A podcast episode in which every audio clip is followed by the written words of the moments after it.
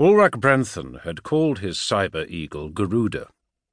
The name was that of a mythical devourer of the silver serpents said to dwell in the land of shadow, a noble hunter whose birth fires consumed the ancient gods of Medusa. The iron hands aboard the Sisypheum knew it simply as the bird, and since its resurrection, hope had spread that their fallen captain might also rise from his icy sepulchre. The eagle's golden body was wrought from exquisite clockwork mechanisms and lost ingenuity, more a work of art than engineering. One wing was gold, the other silver, and where one leg was articulated ivory and brass, the other was pressed steel and polycarbonate resin. A scar-faced bladesman of the Emperor's children had shot Garuda from the air on Idris, but Sabik Wayland and Frater Thamatica had worked on the Cyber Eagle with all the care and attention an apothecary would bestow upon a wounded Iron Lord.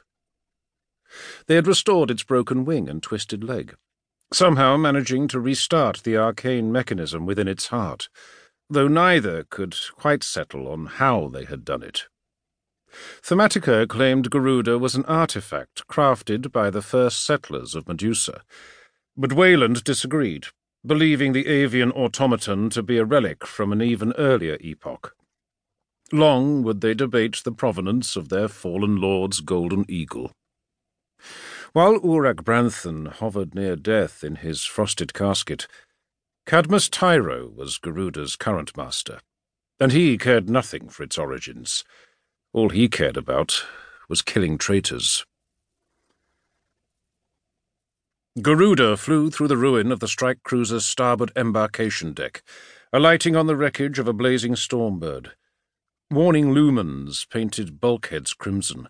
Klaxons filled the air with mechanized screeching. Violated integrity fields sought to keep out the frozen vacuum of space. The Zeta Morgeld howled in fury at its attackers. They marched from the belly of a screaming thunderhawk, shields locked and weapons blazing, thirty giants in black battleplate.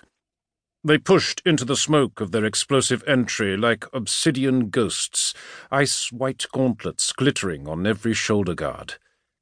Ship-to-ship boarding actions, brutal, bloody affairs, merciless killing in confined spaces, firefights waged at arm's length, no room to maneuver hammering shields, barging bodywork.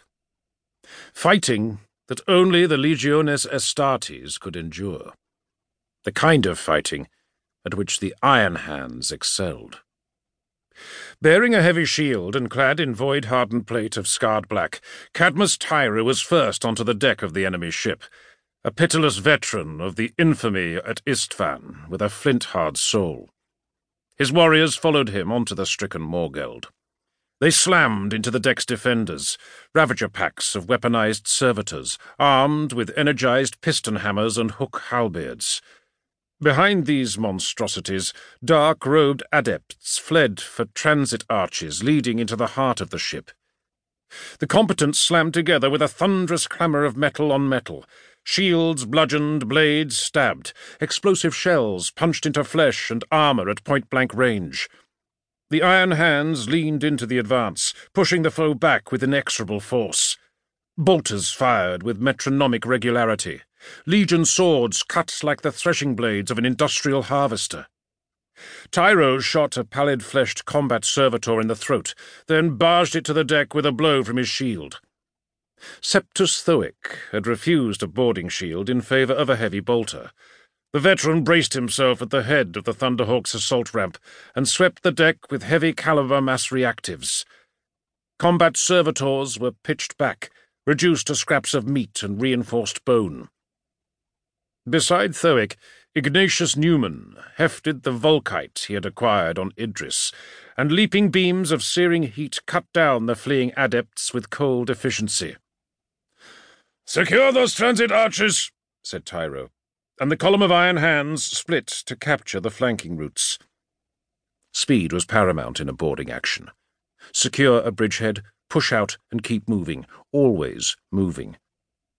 Tyro's bolter slammed hard against his grip with each squeeze of the trigger. Each shot fired in time with his relentless lockstep. His shield took the battering impact of three explosive shells. Bolter fire, he said, recognizing the power of heavier shells. He turned in time to see a warrior launch himself through the smoke. Rich indigo blue armour edged in silver, a hydroglyph on the left shoulder guard. Alpha Legion. A gladius thrust for his gorget. Tyro gave a quarter turn and pistoned his shield forwards. The incoming blade shattered. He snapped his bolter from the firing slot and rammed it through the faceplate of the traitor's helm. No need to pull the trigger, but he did anyway. Reckless fool, said Tyro, stamping over the headless corpse. Hardened blast shutters were coming down in the transit arches, but ground to a halt less than halfway into their descent. Tyro grunted with grim amusement. Well done, Thamatica. Well done indeed, he said. From its perch atop the burning Stormbird, Garuda watched the killing impassively. The flames of war reflected from its compound eyes, chips of sapphire limned with hazy winter's light.